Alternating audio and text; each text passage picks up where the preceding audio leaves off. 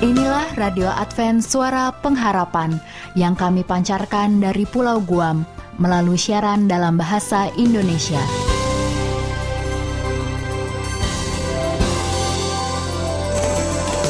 Salam sejahtera kami sampaikan kepada para pendengar kami di mana pun Anda berada. Selamat berjumpa kembali dengan kami, Radio Advent Suara Pengharapan. Dengan senang hati, kami akan menemani Anda melalui rangkaian acara yang telah kami persiapkan khusus bagi Anda sekeluarga. Harapan kami semoga siaran ini dapat bermanfaat dan menjadi berkat bagi Anda semuanya. Selamat mengikuti dan selamat mendengarkan. Tuhan memberkati.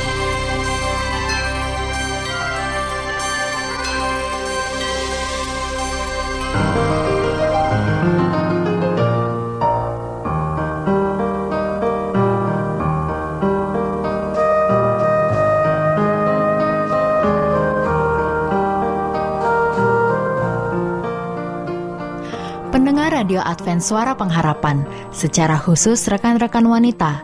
Program Inspirasi Wanita kembali menghadirkan serial Hal Penting Bagi Wanita, sebuah serial yang dirancang untuk memberikan pencerahan dan mendorong para wanita dan juga siapa saja yang ingin tahu lebih banyak tentang cara hidup yang positif dan berpusat kepada Kristus. Mari kita ikuti bersama.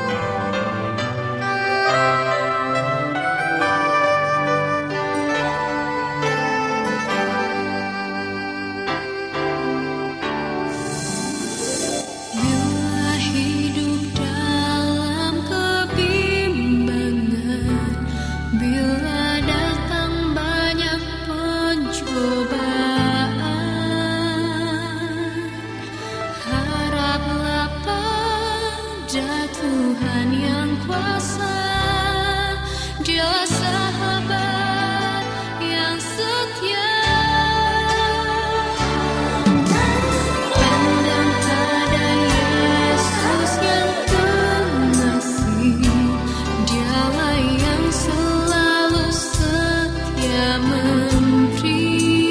Sejak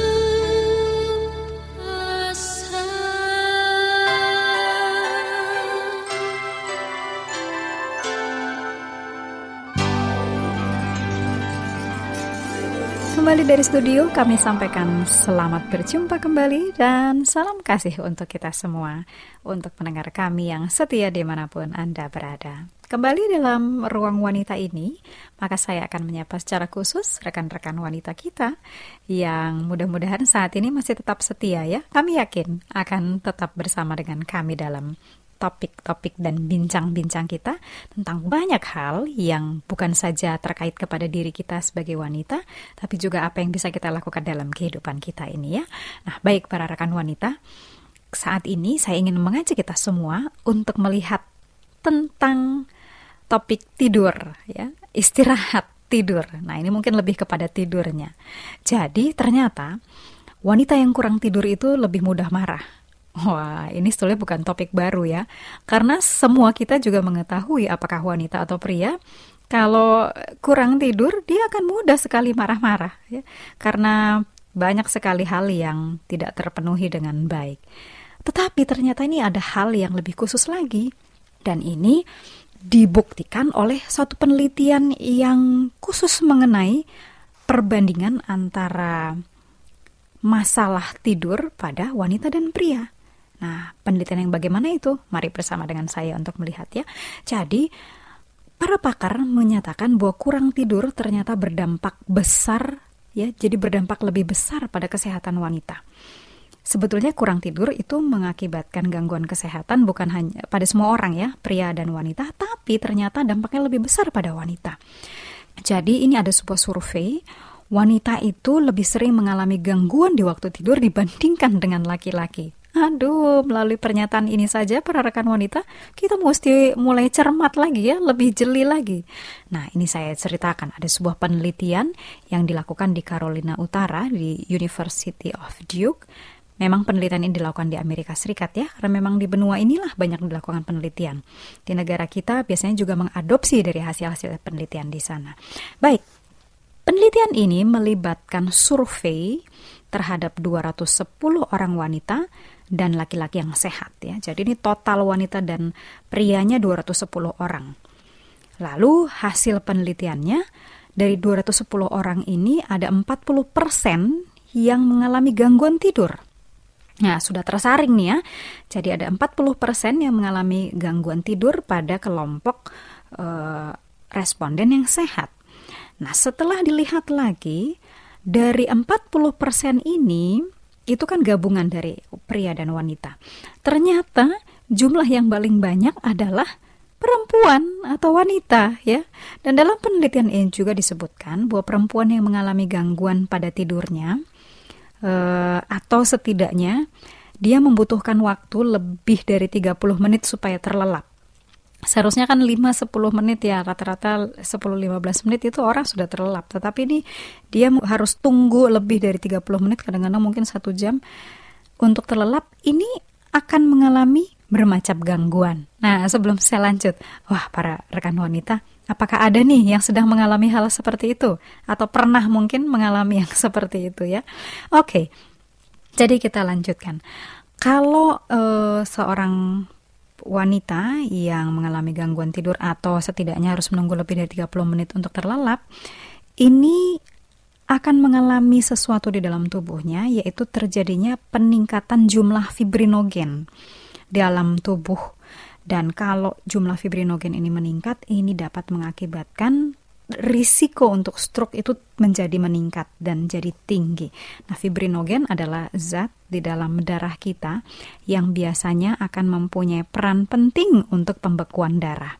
Jadi eh, kalau fibrinogennya ini tinggi, artinya kan berarti darah cepat eh, mengental ya, sehingga itulah yang disinyalir akan mudah untuk mengakibatkan stroke. Nah, selain itu, kurangnya waktu tidur pada perempuan juga dapat mengakibatkan pembuluh darahnya menipis, ah, sehingga mudah pecah. Jadi sudah ada hal yang terjadi dalam tubuh, di dalam uh, sistem peredaran darah ya. Fibrinogennya meningkat sehingga darah itu nanti mudah mengental, lalu dinding pembuluh darahnya itu jadi menipis sehingga mudah pecah. Kedua-duanya ini adalah faktor yang akan meningkatkan seseorang berisiko mendapatkan stroke. Oke, para wanita yang memiliki jam tidur yang kurang akan mudah merasa depresi. Lalu akan mudah e, muncul sikap permusuhan dan akan mudah juga merasa marah. Itulah alasan mengapa mood perempuan sering terganggu di pagi hari ya. Ini tidak lain karena tidurnya e, mengalami gangguan atau tidak cukup tidur. Oleh sebab itu rekan wanita, kita harus e, mewaspadai dan kita akan usahakan sedapat mungkin supaya jangan sampai kita menjadi e, yang mengalami gangguan kesehatan yang serius seperti stroke ya dan kemudian jadi moodnya nggak karu-karuan mudah marah dan lain sebagainya karena kurang tidur. Nah, para pendengar sekalian dan juga rekan wanita, ada bahasan yang memang disampaikan secara lebih rinci mengenai masalah tidur ini. Kalau Anda mau ikuti ada di ruang kesehatan, jadi nanti boleh diperhatikan dengan baik karena memang untuk rekan wanita ternyata melalui topik dan bincang-bincang kita kali ini kita mengetahui bahwa dampak kurang tidur itu lebih besar kepada kita wanita, kepada kesehatan wanita ya. Itu kalau tidak diatasi dengan segera akan membuat wanita jadi lebih tinggi risikonya untuk segera mendapatkan stroke dan itu mengakibatkan jadi mudah marah-marah. Padahal kalau kita sudah marah-marah, tidak ada yang berjalan dengan baik ya. Sangat banyak yang harus dilakukan, tapi jadi hanya sedikit yang bisa diselesaikan karena moodnya terganggu karena kurang tidur. Nah, oleh sebab itu, para rekan wanita yang budiman, biarlah kita selalu berserah kepada Tuhan untuk menolong kita supaya gaya hidup kita yang sehat ini akan dipertahankan atau kalau yang belum segera memulai dan melaksanakannya sehingga kebutuhan tidur kita itu pun akan terpenuhi dengan baik dan kesehatan kita akan terjaga. Baiklah, terima kasih untuk perhatian Anda. Kami sangat berharap bahwa informasi ini akan menjadi hal yang bermanfaat untuk kita semua, khususnya untuk kehidupan kita sebagai para wanita. Sekali lagi terima kasih dan sampai jumpa pada pertemuan yang selanjutnya. Salam dari studio.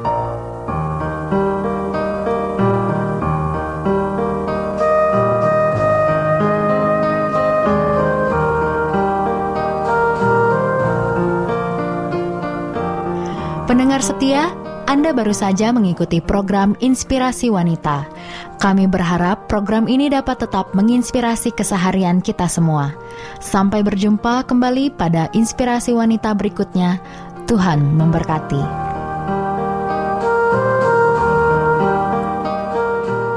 Shalom bagi semua sahabat pendengar. Kabar baik bahwa kisah dan kesaksian terkait siaran dan pelayanan AWR Indonesia – kini dapat diikuti secara berkala, baik melalui siaran harian Radio Advent Suara Pengharapan setiap minggu kedua dan keempat, juga melalui YouTube dan Facebook AWR Indonesia.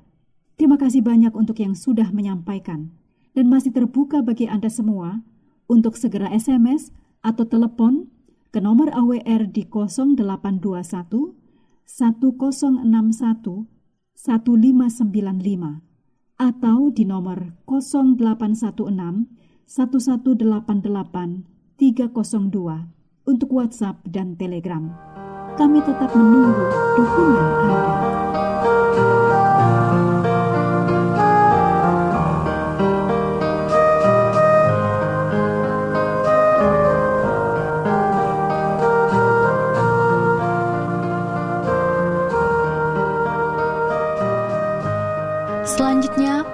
Kita mengikuti mimbar suara pengharapan. Pernah ku tersesat, Yesus telah selamatkan, dan sinar kasih surga penuhi jiwaku. Namaku tersurat di kitab al-hayat, berjalan dengan Yesus hidupku selamat. Inilah mimbar suara pengharapan dengan tema Kebahagiaan di dalam penyesuaian diri. Selamat mendengarkan.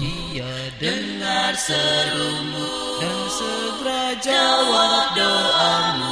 Bila kau rasakan berkat doamu Lalu imanmu makin bertumbuh Kini selamatlah hidupmu dalam kasihku Salam saudaraku yang diberkati Tuhan. Kita bersyukur saat ini jika diberikan kesempatan untuk mendengarkan firman Tuhan dalam acara Mimbar Suara Pengharapan bersama saya Pendeta Togar Simanjuntak dengan judul pembahasan kita kebahagiaan di dalam penyesuaian diri. Kebahagiaan di dalam penyesuaian diri. Nah, saudara-saudara, jika kemarin kita sudah mempelajari persesuaian dalam hubungan suami istri, maka kita akan lihat sekarang kebahagiaan di dalam penyesuaian suami istri. Saudara-saudaraku, kembali kita buka Amos 3 ayat 3, firman Tuhan berbicara, Berjalankah dua orang bersama-sama jika mereka belum berjanji?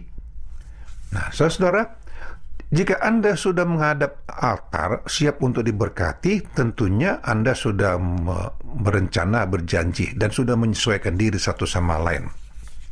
Kemarin kita mempelajari bahwa penyesuaian itu sungguh berat bagi satu sama lain apabila mereka yang satu hanya memikirkan kepentingan pribadi dalam hal duniawi, sementara yang satu memikirkan kepentingan bagaimana rohani dituntut oleh kudus sehingga tidak terjadi pertemuan ataupun titik temu antara satu sama yang lain. Nah, kebahagiaan dalam penyesuaian dalam substansi suami istri itu bisa terjadi saudaraku jika kita melihat akan kebenaran pasangan kita masing-masing, kelebihan dan dengan merasakan cinta kasih. Saudara-saudara, akibat buruk dari cinta buta itu karena mereka tidak mau menyesuaikan diri dengan pasangannya. Segala kemampuan orang yang telah kena penyakit menular ini itu cinta buta hanya mementingkan diri sendiri melihat ya hanya penampilan luar dari pasangannya maka dia akan menjadi hamba cinta buta tersebut. Dan dia dibutakan dengan segala sesuatu hal-hal apa pun dari pasangannya. Dan dia taunya senang-senang sementara Tampaknya mereka tidak punya pikiran yang sehat lagi dan bagi mereka yang menyaksikan ini yang merasa muak. Kenapa? Suatu ketika kelak akan kelihatan aslinya masing-masing. Kelihatan, saudaraku. Akan pudar semua kemewahan, kemolekan, penampilan luar. Ya, pudar oleh waktu, pudar oleh mungkin diterpa oleh hujan atau angin atau panas. Ini yang terjadi dalam satu rumah tangga. Maka kebahagiaan itu akan lari dari kehidupan mereka tetapi jika mau mereka berbahagia, maka mereka harus bisa menyesuaikan diri satu sama lain yang dimulai dari start cinta awal mereka itu pada saat mereka diberkati di altar gereja. Jadi pernikahan diawali itu di altar gereja adalah sebagai awal dari bertumbuhnya cinta kasih dan awal dari bertumbuhnya penyesuaian diri satu sama lain akan pasangan ini. Banyak orang mengalami krisis ya Terus aku banyak orang mengalami krisis yang semakin memuncak di dalam rumah tangga mereka akibat perkawinan yang belum matang, akibat tidak ada rencana atau roh untuk menyesuaikan diri satu dengan yang lain. Kenapa? Karena mereka masih membawa sifat, karakter, adat istiadat mereka, kebiasaan mereka pada masa yang lalu saat mereka sebelum menikah dengan pasangannya. Karena mereka merasa kehidupan mereka masa yang lalu itu itu yang the best bagi mereka. Jadi mereka tidak mau melepas itu. Akibat sudah apa? Terjadi benturan-benturan ya di dalam kehidupan pasangan suami istri, istri ini. Dan kesenangan yang mereka harapkan itu bukannya semakin datang, semakin dekat, tetapi semakin menjauh. Tetapi saudaraku, kebahagiaan itu bisa datang adalah jika mereka membuat atau dalam penyesuaian suami istri. Itu yang paling penting, saudara, yang harus mereka lakukan di dalam kehidupan mereka sehari-hari. Tanpa itu, saudaraku, akan sia-sia. Nah, saudara, mereka nanti akan sadar setelah mereka melihat bertahun-tahun bahwa tidak ada lagi bisa selamatkan. Lalu mereka melihat menemukan dirinya tidak cocok satu dengan yang lain. Tetapi karena sudah terikat dengan pernikahan yang kudus, pernikahan sumur hidup, maka mereka pun hanya hambar menghadapi perjalanan hidup rumah tangga mereka. Karena mereka sudah terikat satu lain dengan sumpah yang hikmat dan dan kudus. Dengan hati yang remuk mereka pun memandang pada hidup mereka yang penuh penderitaan. Yang harus mereka pikul dengan kebahagiaan yang sejati yang mereka harapkan. Yang harus mereka melakukan yang terbaik untuk mengatasi situasi tapi mereka tidak melakukannya. Kenapa? Karena mereka masih terobsesi kehidupan masa lalu mereka yang mereka anggap itu berbahagia.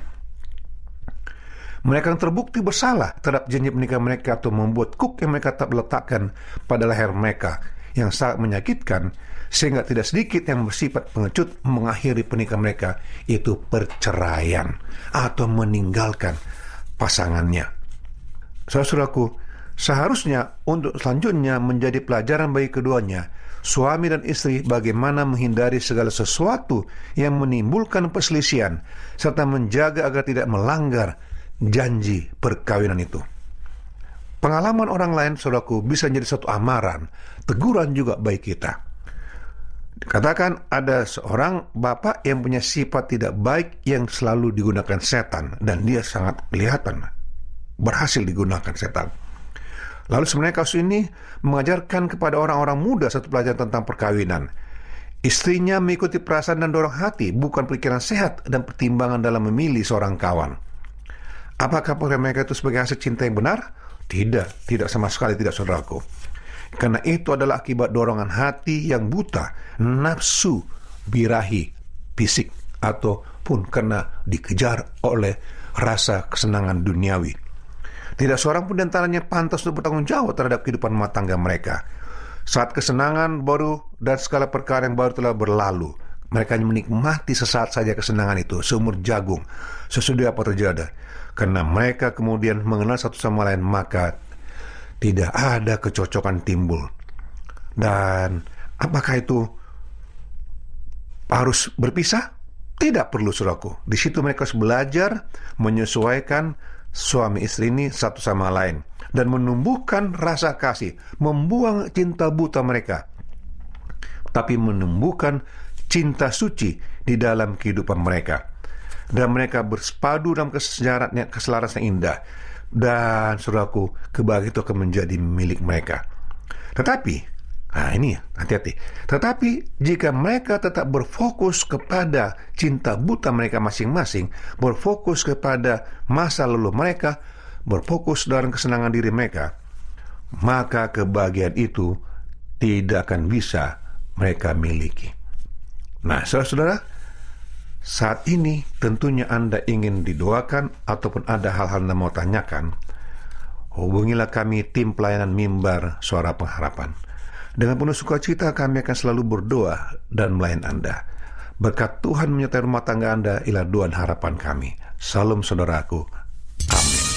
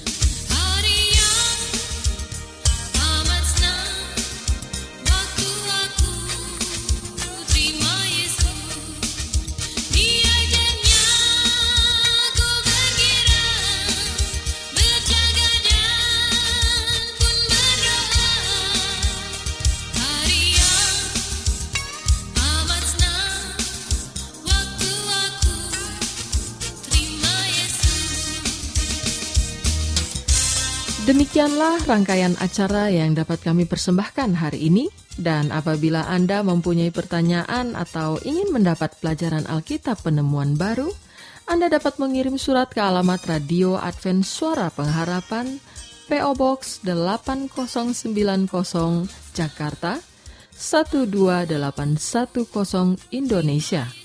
Anda juga dapat menghubungi kami melalui telepon atau SMS di nomor 0821 1061 1595 atau Anda dapat menulis di email kami awrindonesia at yahoo.co.id Anda juga dapat bergabung di Facebook kami pendengar radio Advent Suara Pengharapan atau di radio Advent Suara Pengharapan. Terima kasih kami ucapkan bagi Anda semua pendengar kami yang setia kita akan berjumpa kembali pada waktu dan gelombang yang sama esok hari. Salam kasih dan sejahtera, kiranya Tuhan memberkati kita semua.